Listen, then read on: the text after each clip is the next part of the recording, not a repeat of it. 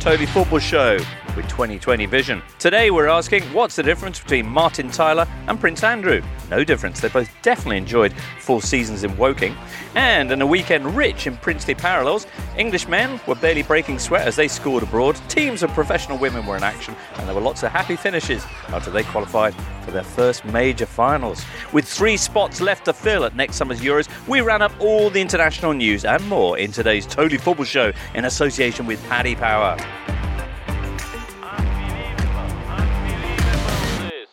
Hello, listener, to you and to our panel today, which is Daniel Storey at the Football 365 in the Eye. Good morning. Good morning to you, top Welshman Tom Williams, Good morning, James.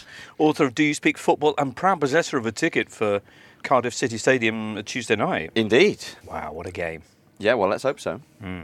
And Michael Cox is here, captain of the triumphant Team Athletic at the Opta Quiz. That is true. Thanks for reminding me. Well, not at all, Michael. And, and since you're here, we had a, a couple of questions ask us for more info about the Opta Quiz because it's such an intriguing event, the way it pits pundits together Yeah. and ranks them. I always assume no one else cares apart from people. I care. Yeah.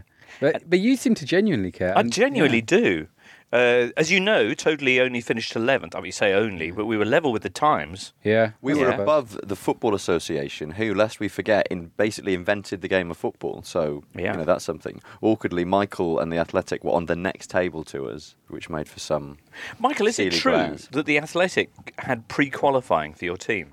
no, it's not true. So uh, there was about eight people who wanted in, and there was only four in the team. So we had a lot of squabbling about how it was decided. And it wasn't. There wasn't a time. No, because we couldn't decide on which Sporcle we should do as pre-qualifying. There was also a name out of a hat situation which no one came out of very well because there was six of us present for this ceremony. The first two names out of the hat were the two people who weren't there, and we then agreed to uh, not honour the results. Wow. Crikey. Well, you know, the ends justifying the means. Daniel, you tried the quiz for yourself off the Opta Sports Yeah, on website. the, on the train home last night, Duncan can validate that I got 68 points. Oh, on your own. Mm, although that was with a few answers given out on the show, it should be said. Okay. All right. Listener, you have a go yourself, uh, and best of luck. Uh, we'll get on to the Euro 2020 qualifying news. You're listening to the Totally Football Show in association with Paddy Power.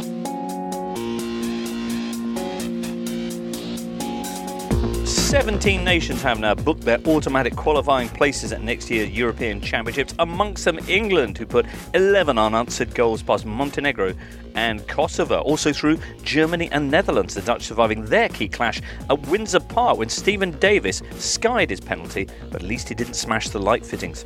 Northern Ireland head into the playoffs. Underdog story of the weekend. You could take your pick between Scotland winning in Cyprus to move into third in their group, with John McGinn getting his fifth goal of qualifying, or Finland, who after 34 qualifying campaigns that ended in failure, finally made it through to a finals. Finns can only get better.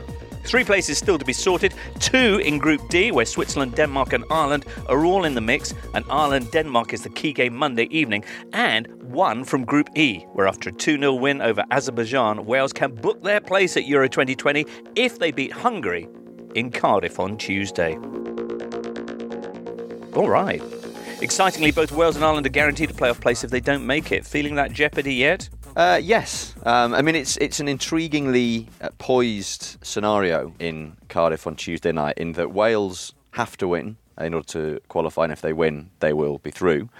Hungary also have to win, really, because if the match ends in a draw, they'll be guaranteed to finish above Wales. But Slovakia, who play their last game at home to Azerbaijan, Ah. can move level on points with Hungary with victory and would finish above them by virtue of head to head record. So basically, Hungary, Wales, and Slovakia all go into their last games having to win. All right. Well, you're coming off a victory, you personally, Tom.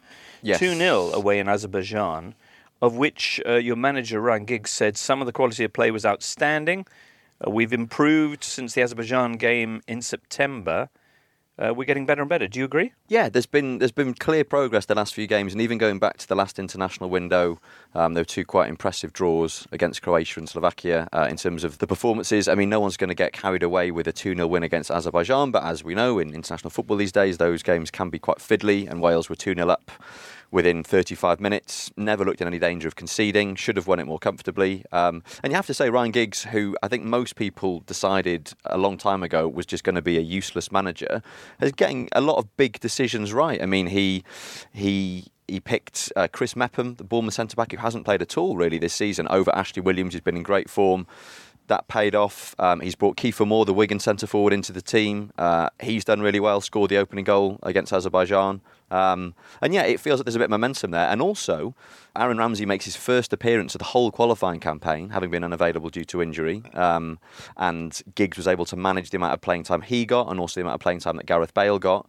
So they go into the game on Tuesday basically with a fully fit squad, with a decent bit of momentum. And you sort of think if you can't win at home to Hungary, with all due respect to Hungary, you probably don't deserve to automatically qualify anyway. Fair. How excited are you to see Aaron Ramsey and Gareth Bale starting together? How rare is that? It's become increasingly rare. It would be the first time that they've played together uh, since November last year. So a year without having the two of them on the pitch at the same time. Obviously, they're Wales' key men, but you look at all the other players in that area of the pitch. Um, Harry Wilson, um, who was really impressive against Azerbaijan. Daniel James, who's been Wales' standout player of the qualifying campaign. Um, you've got David Brooks, who, who's out currently, the, the Bournemouth midfielder. Um, Joe Allen's going to come back from suspension. It's actually quite difficult to fit all those players in, into the team. And I think that's one of the reasons why Kiefer Moore, who's a fairly one dimensional player, has actually been quite a, a successful introduction to the team because when you've got that amount of ability in the attacking midfield roles, the centre forward can just be a sort of facilitator, the way that Olivier Giroud is for France, for example. So yeah, it's, it's pretty exciting. It will be it will be pretty crushing uh, if Wales don't qualify because obviously they've got the the safety net of the playoffs, but having having gone through the playoffs and, and failed in, in the not too distant past, I think that's something that everyone will be quite keen to avoid. Galloway in France saying, Is Wales Golf Madrid the best fan chant ever? In support of Bale and a freshness in this world of capitalist supporter criticism. It's certainly my favourite chant of this qualifying campaign. So, for anyone unaware of the, the genesis of this chant, this refers to a comment that um, Pedro Mijatovic, the former Real Madrid striker, made on Spanish radio recently when he was talking about Gareth Bale's apparent priorities. And he said that it felt to him like it was Wales first, then golf, and then Real Madrid, which has been turned into a banner by multiple Wales fans in Azerbaijan um, over the weekend, and also a chant. And Gareth pretty much confirmed it himself in the press conference. I mean, kind of. Yeah, he had an opportunity to say, "No, I love playing for Real Madrid. That's very important to me," and he didn't say that. And he spoke about how much he loves playing for Wales. It's like being down the park with his mates on a Sunday. And to be His honest, ever- in the game was pretty controversial as well from a Madrid point of view, given that he'd missed the last month for, for Real. Yeah, i- i it's hard to avoid the feeling that he does prioritise Wales over Madrid. And ever since he went to Madrid, and certainly the last few years where he's had such a difficult relationship with the supporters there, I think for him, getting to go away on international duty just feels like an absolute breath of fresh air. He's played with the lads in the Wales squads all the way through the youth age groups. They've had all these incredible experiences together, and he just seems a much happier, you know, more relaxed person. Um, and yeah, I'm sure those sure those chants are uh, music to the ears of, uh, of the Real Madrid faithful. Hungry Wales sounds like a child's board game. Oh, right. That's nice. Mm. Yeah. Wales hungry though. Yeah, no, So but I don't care. I thought of the joke. actually work. Could have could have come up with that in June when they had that actual fixture. Right. wasn't on and, the pod, and, sorry. and Hungary won 1 0, is that right? Hungary won one 0 Yeah, I mean Hungary aren't great shakes. It's quite a homogenous group. It was Croatia, Slovakia, Wales, Hungary, Azerbaijan. So Hmm. obviously Croatia group favourites, World Cup finalists, ended up winning the group. Um, but below that, there's not all that much between the teams. What, how would you run, what would your banner be, Tom? Would it go Wales? What? Uh, totally donuts Um, Wales? Where, I'll, where would, I'll have to give this some thought. I think pizza would be on there. right. right. Dinosaurs. I'm quite a big dinosaurs fan. Are you? Can I? Can I think? Can I make? Can I maybe make the flag How and then bring your- it to the next podcast? How does your passion for Pay your wages, dinosaurs manifest itself? just sort of reading about dinosaurs Right. when I have the opportunity. What's the thing that annoys you most about the Jurassic Park stroke world series of films? I think it's the fact that they're just not very good, the more recent ones, because basically Jurassic Park, everyone's familiar with the central premise. I'm sure I'm not ruining it for anyone. It's what happens if dinosaurs escape in the vicinity of humans. Right. And every film that there's been since then has mm. just redone that, and and consequently, it's getting quite stale. In terms of the sort of scientific accuracy of the films, the Velociraptors actually bear no resemblance. Didn't they have feathers? They had feathers and they were the size of turkeys. Wow. There's a dinosaur that did look like a velociraptor called a Deinonychus, which was my favourite dinosaur growing up, and that was the size of a velociraptor, similar sort of viciousness. Um, and I and I, I feel it was it was unfairly overlooked when they went when they went all in on the raptors in Jurassic Park. So, a dinosaur for you all to look up. I'm Jose Mourinho. I know a thing or two about being special. Football pundits who actually understand management, special. Winning the daily jackpot on Paddy Power games, not special. Understood, Jose. Yes, someone wins an average £40,000 jackpot every single day. So if you win, don't think you're special. Daily Jackpots by Paddy Power Games. Jackpots must be awarded by 11pm and vary from day to day. Jackpot is shared with other operators available on selected games. T's and C's at paddypower.com. 18 plus begambleaware.org. On Spotify, smart speaker, and podcast platforms everywhere, this is the Totally Football Show from Muddy Knees Media. Elsewhere, the Republic of Ireland this evening in Dublin are facing a crunch game with Denmark. Ooh, Daniel, who they've never beaten, who'd have beat them 5 1 in their last visit. We did a big preview of this last week because it's this evening. Of course, since then, Denmark have gone and uh, dismantled Gibraltar. Mm, they will do that. 6-0. Yeah. Um, yeah, Mick Mick McCarthy's come out and sort of accused the Danish team and management of of giving Ireland too little respect, which is a kind of typical McCarthy playbook of sort of this siege mentality, everyone's against us thing. But yeah, huge pressure obviously on him. They've been miserable, but if they get the job done, then you can just about justify it on the basis that he's leaving pretty soon anyway. They've no, go only scored six goals in their seven games today, and that is in a group that contains Georgia and Gibraltar, who've conceded 36 goals between them. Wow. So scoring goals is very much not a strength. Not their thing. Okay, there is the safety net of the playoffs, which Northern Ireland will be going into after giving Netherlands a bit of a scare in their clash at Windsor Park. They're playing Germany tonight.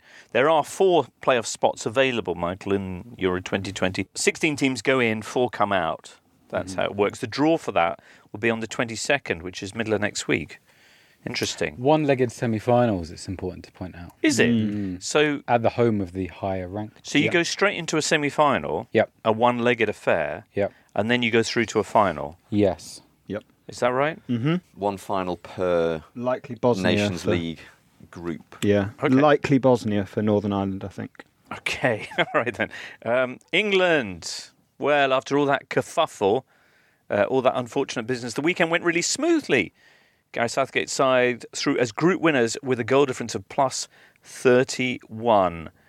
7 0 against Montenegro and then 4 0 Sunday away at Kosovo. Such an entertaining team. Who watched this? Let's see. Yeah. yeah. I did watch it. Kosovo. Kosovo. Well, no, I was going to say England actually. Oh. Entertaining up front and pretty entertaining at the back as well.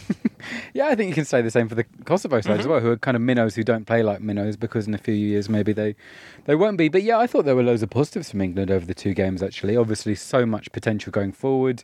I mean, Kane is now getting to the stage where we're looking at Wayne Rooney's goal scoring record, which obviously was only broken a couple of years ago, and there's a good chance that he can surpass that. And it was just nice as well that some midfield players got in the goals because we've really lacked that over the last few years. You know, after a period where we had Gerrard and Lampard, and okay, they didn't play together, but they did score goals from midfield. And this time around, after a, a bit of a break of uh, players not contributing from that position, you had Oxlade Chamberlain scored, Wink scored, Mason Mount scored. So there were so many positives. I know it was uh, against relatively uh, modest opposition, but I think there's a lot of players who will come out of that international break feeling kind of like they belong at uh, international level. Tom, did you you went to Wembley on Thursday, didn't you? Yes, yeah. Um, I think one of the things that stood out for me was the role of the fullbacks. Um, ben Chilwell getting three assists in the first half, which is which is a bit of a rarity, but also Trent Alexander-Arnold, who's been used very sparingly by Gareth Southgate. I think that was only his fourth competitive start um, against Montenegro. One of those had been a dead rubber group match at the World Cup. One of those were in the third place playoff in the Nations League, and he's been the outstanding right back in English football for the past two seasons. Arguably the outstanding right back in European football for the last two seasons, and we've just not really seen him. Um, and obviously we know from watching him playing with Liverpool what he brings to the team, and with the caveat that it was against quite feeble opposition. I mean, his range of passing is is extraordinary. The number of balls sort of down the flank, switching the play. He got one assist against Montenegro, but was quite heavily involved. And you, you tend to think that that is now the two fullback roles nailed down. Chilwell doesn't have a huge amount of competition on, on that side of the pitch and has done very well. Um, Trent Alexander Arnold is clearly England's best right back. It feels like that team is, is taking shape, as we've said. The front three, whether it's Kane, Sterling, Sancho, or Kane, Sterling, Rashford, is phenomenal and probably, I mean, actually not even probably, the most frightening attack in European football at the moment. The issues with the midfield, as it has been for so long. And and at the back, Daniel? These last four or five days have probably nailed down a number of positions. I think it is now Rashford, Sterling, Kane. I think Rashford's done himself huge favours over the last few days. Sancho was slightly off it, as he has been for Dortmund recently. Hudson-Odoi was a little bit disappointing. So I think that's probably nailed down. Gareth Southgate's always said that Oxlade Chamberlain would have started in the World Cup if he'd have been fit. So I think he probably will start next year as well. Winks has done himself no problems. Henderson seems the other automatic pick there. Against better teams, you do worry about the lack of proper holding midfielder, but Declan Rice is not. He's not really justified the faith so far. I think he's probably been picked because he's changed nationality at the moment, rather than because he's played well enough. To me, the only other position that's that's open is the other central defender. Southgate's given Mings a go. I'm not entirely convinced by Mings. He seems to make those John Stone style issues where he looks really good at times and then suddenly out of nowhere produces a mistake. But we're potentially going, you know, seven months away from a tournament with just one position to fill, which is good, I think. Okay. So the, uh, the the concern from ITV's pundits post the Kosovo game was that the positions that have been filled at the back don't seem to know what they're doing on set pieces and are continually giving up chances. And that when England come up against this may sound familiar, a stronger team, mm-hmm. they'll all of a sudden come up very short indeed. Yeah, which is the issue about the lack of holding midfielder. Because I think if if Southgate had one who was in better form than Declan Rice, he probably would start every game or every game against tough opposition. And the reality of a of, of a scoring what thir- what was it plus thirty one goal difference in is that you don't get tested that often, and when you do, it's in a friendly scenario. So. That is an issue, but it's very hard to look at negatives from such positive results and performances. really. All right. Uh, how about the booze for Gomez? Tom, you were there at Wembley. You, you Yeah, it was it was a really curious thing to witness. In that at that stage of the game, England were six 0 up. Um, you know they've secured qualification, they've secured top spot. Everything, everyone's having a great time. Um, and then Gomez appears on the touchline, and as he comes on, there were quite a lot of quite a lot of booze. Um, even more than a smattering, I would say. Obviously, the word that you go to is smattering, but I think it was possibly even more than that. and wh- what would you what would you put that down to? Uh, I, I mean, it's hard to know with with England fans because you get a, they're quite a different uh, or quite a difficult crowd to sort of. It's a broad church. It's a broad church. Um, I think part of it will have been, you know, you get sort of, and this is not to uh, in any way, um, you know, sort of be disdainful towards them, but you get a lot of people who perhaps don't watch all that much football, you know, perhaps don't watch all that much top level football, and so a trip to Wembley is a chance to see their their heroes. And obviously, Raheem Sterling is, you know, the, the England star of the moment. So was it people who were annoyed that they couldn't get a chance to see Sterling? And also, Wembley is Raheem Sterling's home patch, lest we forget. So Right. was there a, a local element? I don't know. Neasden Massive I- I- were out. I Who think it was just a case of people uh, see names in headlines, and as soon as they see a name, they think it's bad news. I think if Sterling had come on instead of Gomez, I think they'd have probably might have booed him. As, I, I just think people are idiots but there's no other. I mean, I mean that's not tarring them all with the same brush. But there is no other explanation for someone booing Joe Gomez in that instance, Yeah. other than he's being idi- he or she is being idiotic. Yeah. That there's no other explanation for that. It is an idiotic thing to do. All right. Hmm. Well, Neasden locals will be seeing plenty of matches at Wembley next season, uh, next summer rather, uh, because uh, England's group games are all confirmed at being there at the uh, the nation's football centrepiece. Michael, this is exciting news. Uh, where they'll be taking on a group that will c- be comprised. Do you care about this?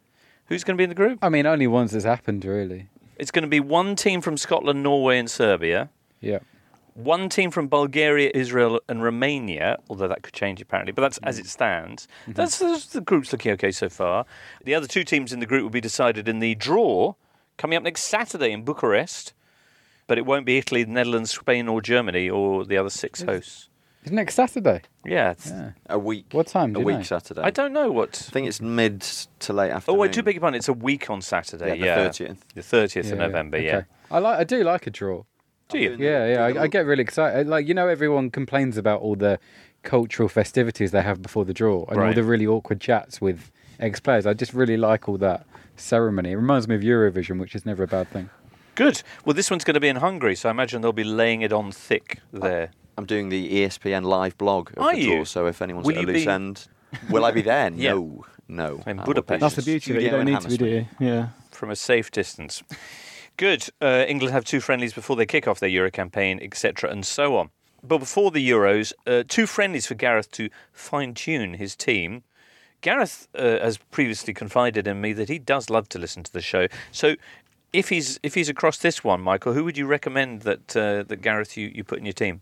Well, I think maybe more interesting is who won't be in the team. All right then. Who if I can want him to answer the question out? that way. Yeah. Well, just I, I listed down the what I think will be the first team and the backups, and not included in that is quite a few players who were fundamental parts of the World Cup side. Hmm. So I'm not sure about Kyle Walker, Jesse Lingard, Eric Dier, Dele Alli, Ruben Loftus Cheek played at the World Cup. Ashley Young's definitely gone, and Kieran Trippier is probably on the verge of losing his place. And these are not 30 something players. They're players who probably expected that they'd be pretty regular for the next five years. So he really has moved on a, a generation that people weren't quite calling for them to be moved on. So I think it's quite interesting. But yeah, I think there's uh, the question mark is, is in the midfield, I think, where there's just not quite the right balance of players. Who would you have, Michael?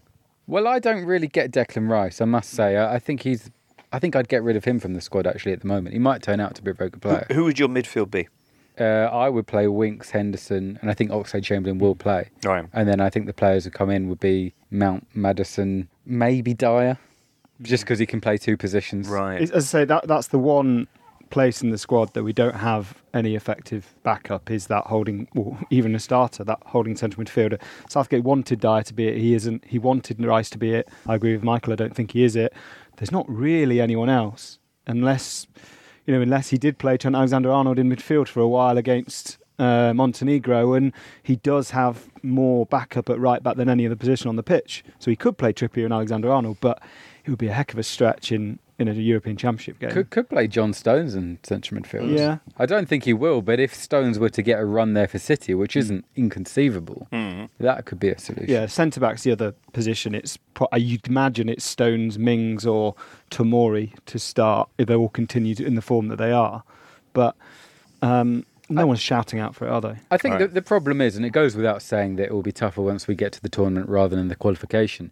But I think England are very well set up to batter minnows. I think the two problems are the holding midfield position and what we haven't mentioned is the goalkeeper. Because at the, at the moment we haven't really faced many shots. But Pickford's form since the World Cup, he had a very good World Cup, but I think most people think that was, uh, you know, a slightly charitable reflection of his goalkeeping ability. I see. Tom, did you want to throw something in here? Yeah, I mean, just to say that historically, England have struggled to produce genuine holding midfielders. It's mm. been a blind spot in the, the history of the national team almost as far back as you can go. We're very good at producing box to box midfielders, the sort of archetypal English midfielder, and, and lots of creative midfielders at the moment. But yeah, there's not a single world class holding midfielder in all of England, which is why, I mean, yeah, as Michael mentions John Stones, I wouldn't be surprised if Southgate tries Why that is out. that, do you think? I think it's a cultural thing. I think I think lads who play in midfield um, in this country generally want to be either box to box players or number tens. I don't think there's all that much respect for that position. And even guys who've played that position in tournaments, Owen Hargreaves, Gareth Barry, they've been much more kind of proactive midfielders. I mean, the job of a holding midfield is quite a boring one.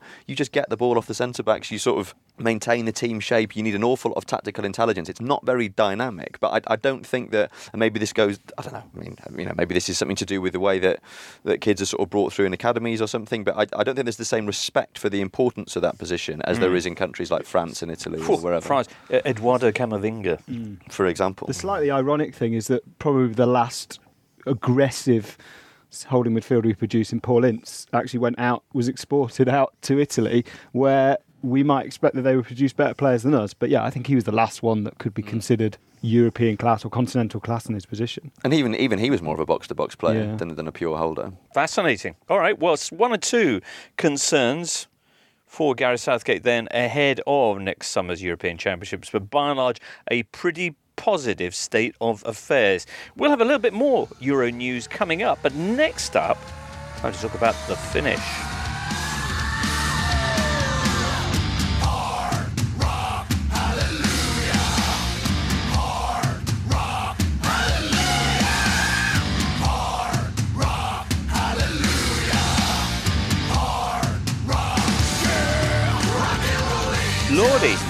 That is Lordi.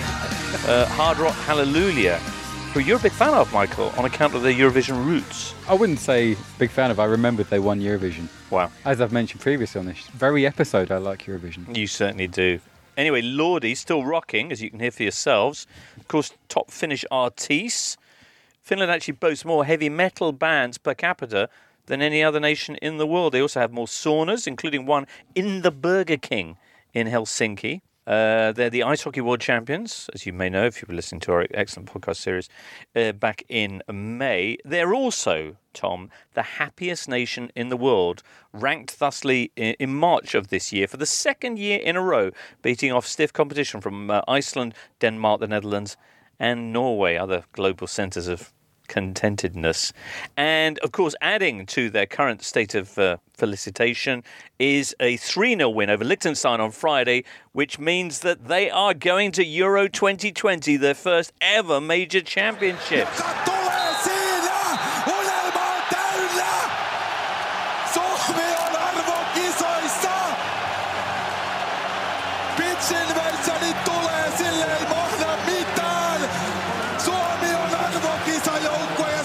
Well, the, the scenes there at the full time whistle on Friday, as after 34 failed campaigns, Finland finally made it through to a major championships. On the line now uh, from Finland is our friend Tommy Vilberg of uh, Bladet, or HBL as he prefers that I say. Hi, Tommy.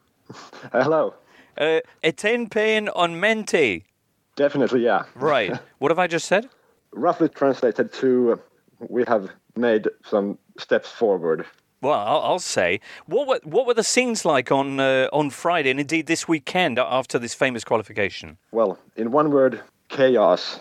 I mean, people were just flooding the streets of, of Helsinki, celebrating till the early morning hours, or maybe the whole week, and it was it was big for, for Finnish football. Uh, we saw with uh, with the Finnish team at the World Cup of uh, ice hockey this summer that even without established names, though, they can spring a, a huge surprise. Is there a similar kind of spirit to the football team? Uh, definitely, yeah. Our biggest star is Teemu Pukki, who has had a, an amazing season, or, or well, amazing couple of last seasons. But he's like the only big star. Then there are just well, again, it's it's a good team. There are guys who are ready to work their butts off for each other, and uh, that that's the, the beauty of the team, I think.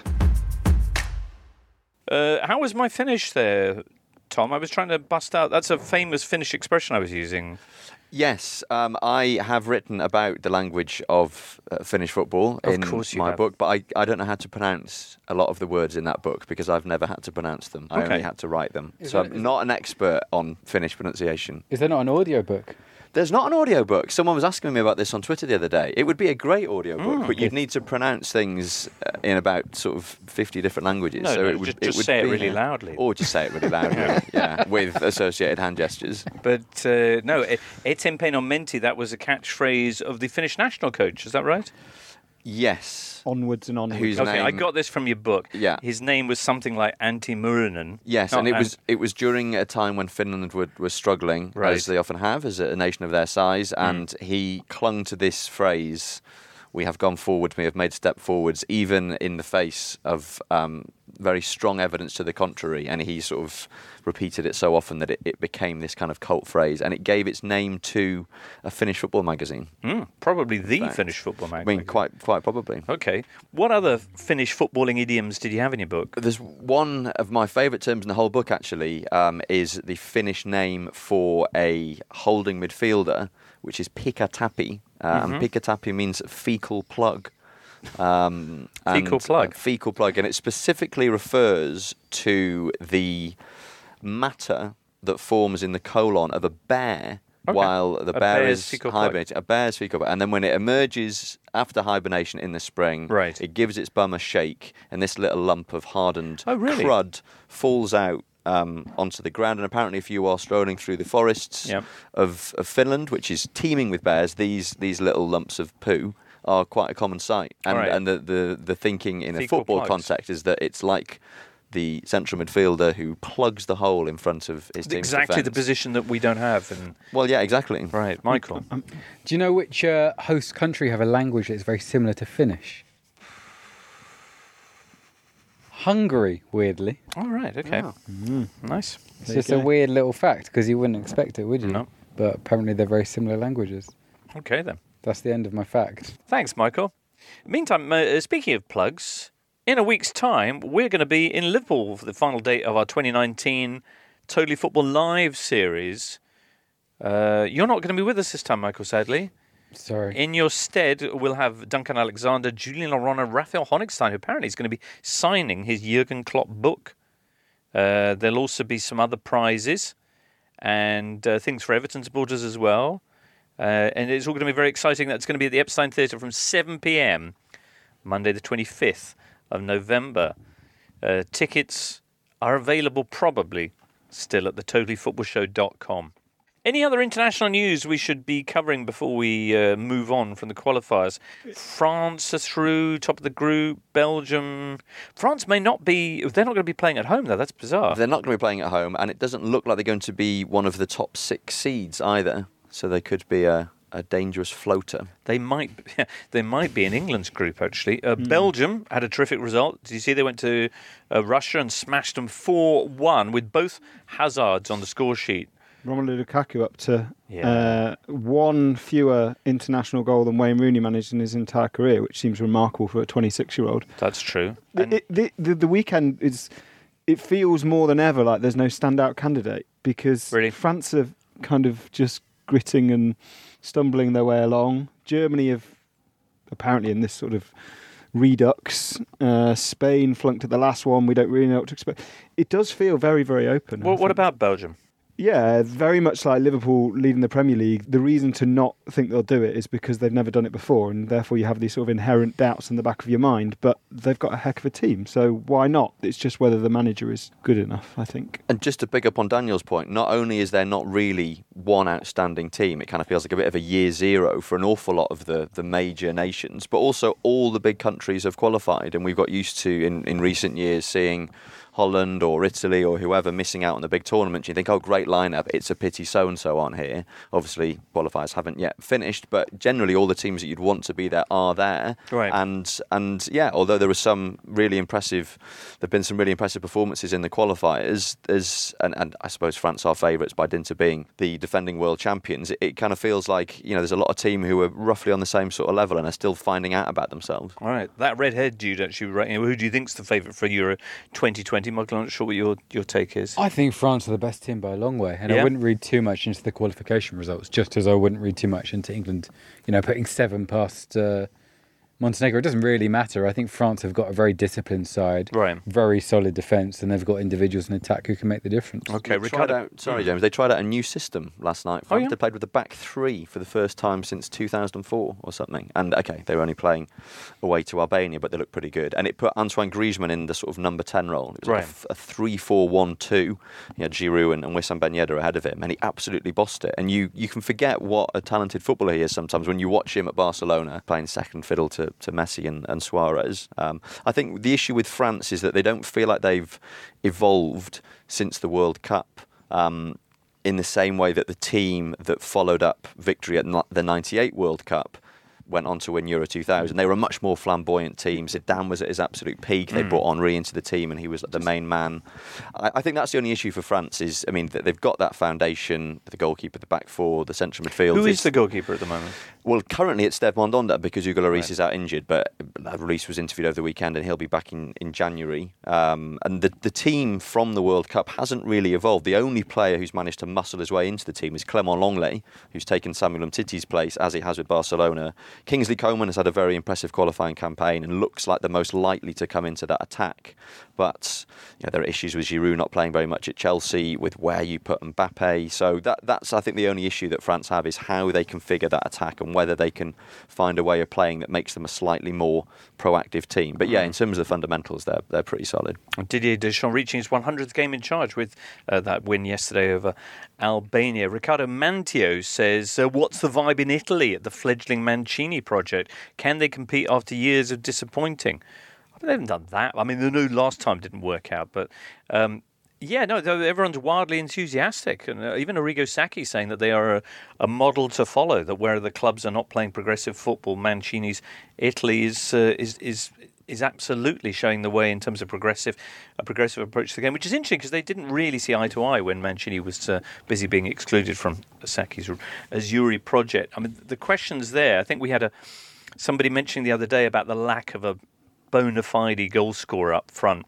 It's a Immobile or nothing, isn't it? Well, no, because but I mean, Belotti I think can do it and look really good. Uh, when was it Saturday they played when they went to Bosnia Herzegovina and won 3 0, which is an impressive result. The real strength of the team is, is the midfield, where after the kind of post Pirlo blues, they finally got some creativity there with uh, well, it was Jorginho Tonali of Brescia, who everyone's very excited about, and Barella this time. But they've also got Sensi and, of course, Verratti ready to come in. Michael. One thing you don't need to win a major tournament is a bona fide goal scorer. Do you not? 2018 Giroud didn't score. 2016 Portugal didn't play anyone up front. 2014, Germany didn't know who to play up front. 2012, Spain played without a striker.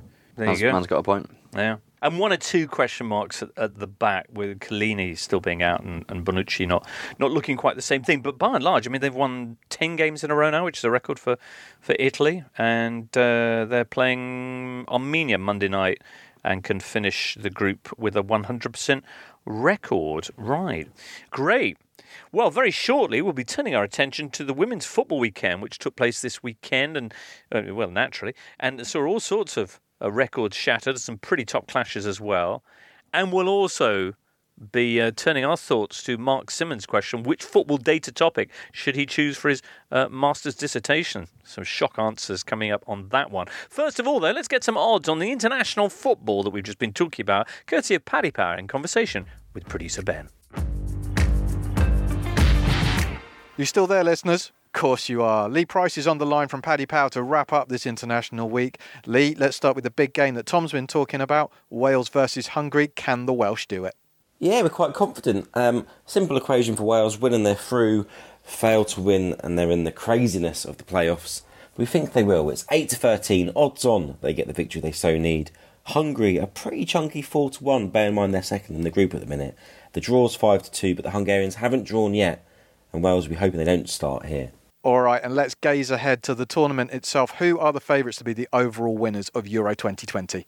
This is kind of surreal to say, and people think I'm joking, actually, when I say that recently, but England are amongst the favourites for Euro 2020 and have been since the last World Cup, fair enough. They're now joint favourites alongside France at 4 to 1 after the weekend's games. Belgium are third favourites at 13 to 2, and then you have a triumvirate of real heavyweights Germany, Spain, and Holland all at 8 to 1. Portugal at 12 to 1. Croatia, World Cup finalists no less, are 25 to 1. And while we're at it, give us the top scorer markets too, please. Early days here, obviously, there could be a few goal scorers that arrive via the playoffs and other such methods. But for now, Harry Kane and Cristiano Ronaldo are joint favourites around 7 to 2. That won't surprise you. Romelu Lukaku 7 to 1, interesting shout maybe. Antoine Griezmann's at 15 to 2, ahead of teammate Kylian Mbappe at 8 to 1, the same price as Eden Hazard. And what about Robert Lewandowski? A great goal scoring start to the season. He's 12 to 1 to win the Golden Boot Euro 2020. Probably depends on Poland getting out of their group. You can find out those odds and more at paddypower.com or via the Paddy Power app. Prices are accurate at the time of recording. It's over 18s only. Terms and conditions apply. And when the fun stops, stop. Now, records broken again in WSL in the Women's Football Weekend, which saw four of the six fixtures played at Men's Premier League or Championship grounds and some big clashes as well. North London Derby, big uh, fixture between the two front runners in, in the WSL, Chelsea and Man United. To tell us what went down, let's speak to our friend from the Offside Rule, Lynsey Hooper. Hello, James. Uh, how was your North London Derby experience? It was incredible. Um, I have to say that I got a little bit emotional walking towards the new Spurs Stadium. Not just for that though, James. It was um, it was everybody that had turned out, the families, my journey there, packed trains, you just knew that there was going to be an incredible atmosphere there and it was it was going to be a signifying moment for the for the game because I think this is what everybody's been working towards. We've seen big crowds at FA Cup finals. That's been happening over the last few years. Everybody who's been following women's football will remember the huge crowd that was at Wembley for the 2012 Olympics when Team GB competed. But this is the first time we've seen crowds like this attending WSL matches, which is the equivalent of going to a Premier League match in the in the men men's, but is something that's been long, long overdue for the women. Well, put it in perspective. So, uh, 38,262 fans at Tottenham Hotspur Stadium, which is more than seven times higher the previous record for a, a WSL game, uh, I say previous, that had stood coming into this this season. It's a it's a quantum leap, but it's because of this decision to move into the the uh, the men's Premier League and Championship grounds. No, the interesting thing though was that Chelsea, for example, who were playing at their ground, still got a, a I think a record crowd for them, didn't they, for the game for, with Man United? They had a sellout at Kingsmeadow, and I actually think that that is the most impressive attendance of the weekend, which sounds ludicrous when you think over 38,000 were at the Spurs Stadium. But when you look at the week in, week out fixtures that happen at these smaller stadiums, Kingsmeadow, that's the capacity. I think it was 4,790. Well, to actually sell it out is something that we've not been anywhere near doing in, in seasons gone by. So to move in that momentum and to hope that, you know, when there isn't just a football women's weekend that's been highly promoted, that fans are still going to turn out to try and get round about 5,000 to each of these WSL matches would be a significant leap. Absolutely. Uh, a nice result for Chelsea as well. 1 0 win over Man United. Slightly underwhelming game, would that be fair, at Kings Kingsmeadow? Yeah, I think so. But I think everyone's now waiting, aren't they, for Sam Kerr to be revealed and uh, unveiled and unleashed in the first match. She's not quite with the, the squad yet, but I think that will have a huge Im- impact. Um, there might be a little bit of uncertainty there as well with a few players because there's a lot of rotation. I think Emma Hayes has got a really difficult job keeping everyone happy. Um, but Chelsea have been flying. So, you know, the home crowd will have been completely satisfied to see a 1 0 win. It's not always going to be 4 or 5 0, is it? Daniel, you watched Man City this weekend. Yeah, they kind of declared on five pretty much against. Well, they were five and up at half time, and then uh, had a player sent off, and yeah, stuck with five 0 But I, I, was just wondering with for Lynsey. Obviously, she talks about the retention. Like, how hard is that going to be realistically without hyping it up? Because one women's football weekend is, I guess, is is nice, but that's not the point, is it? No, I think it is going to be difficult. I still think that records will continue to be broken this season. I think we'll see more of these matches being held at, at the men's stadiums. I think it's a lot to do with this one club effect. I think everyone showed, you know, Manchester United fans, uh, Chelsea fans have done in the past, certainly Spurs fans did this weekend at the North London Derby, that they will go and support. And I think that there's always been this taboo that maybe, you know, men's football fans won't transition over to women's. But I think it's really shown that there's this other different atmosphere, maybe a family atmosphere. Maybe that's the thing that you like to go and do more as an adult in terms of going and watching the men's, but in terms of a family affair um, and a younger crowd, that is something that still really is got a huge appetite for people to go to. So um, I think that the the season is promising. I think it's going to be difficult to continue the sorts of figures we've been seeing. But if we can't do it now, when we've got an Olympics and a Euros coming, then I don't think it, it, will ever really have the opportunity that it's getting right now. Well, there's a full roundup at your uh, Offside Rule WSL edition, which you recorded straight after the North London Derby at the Tottenham Hotspur Stadium. Is that right? We did. Um, producer Abby pulled a late one, managed to get it out last night, so it's out now. Um, everyone should go and listen to that. A little bit of a different feel. We actually decamped into one of the flash interview zones at Spurs, um, and just as people were walking down the tunnel, managed to grab managers, players. They just came in. We had a thoroughfare of people coming through. It was a really different podcast, so hopefully everyone enjoys the show. Lynsey Hooper of the Offside Rule. Michael, you watched Spurs Arsenal. What did you think? I thought it was quite a poor quality game, actually. I don't think either side played to their potential. And I think it's interesting because obviously it's a good thing in the long term that, you know, playing at these big stadiums, getting bums on seats. But I think for Spurs, probably just sacrificed home advantage. You know, it was the first time that they'd played there. So it was almost like playing on a neutral ground. Um, and I think the game was really characterised by being quite scrappy until the final half hour when I think Arsenal's quality and probably superior fitness levels uh, came into play. Kim Little scored a really, really good goal from the edge of the box and uh, and Miedema, well, got a bit of a gift from one of the uh, defenders and rounded the goalkeeper. But she's a really good player. I mean, you know, obviously there's a lot of chat about Kerr coming, but Miedema's just such a good all-round forward. Good with the back to goal, good in the air, can shoot with either foot, skillful. You know, just a kind of the, the kind of player you think, how do I stop her? You know, mm. just so good in every area. But it was, uh, yeah, it wasn't a, a great game, but great to see the attendance, obviously. Right. Tell you what, Michael, let's finish off then with a quick question from Mark Simons, aka Squirrel Klein, who asks, Which football data topic should I choose for my master's dissertation? It's interesting. Wonder what what would that be a masters in? Do you think statistics or I did I did my dissertation on football, and I did an accounting degree, so Oh, you can you very can- much broad out. Yes. Wow, that's great. That's great. Uh, well, so which football data topic? Now, you, you, uh, Michael, and you, Daniel, have both replied to uh, Mr. Squirrel Climb. Uh, Daniel, you suggested the decline of heading in modern football. Mm. Why is that something that fascinates you, or you think is ripe for? because a- it is going down, and I think it's also quite interesting with um, the stuff about.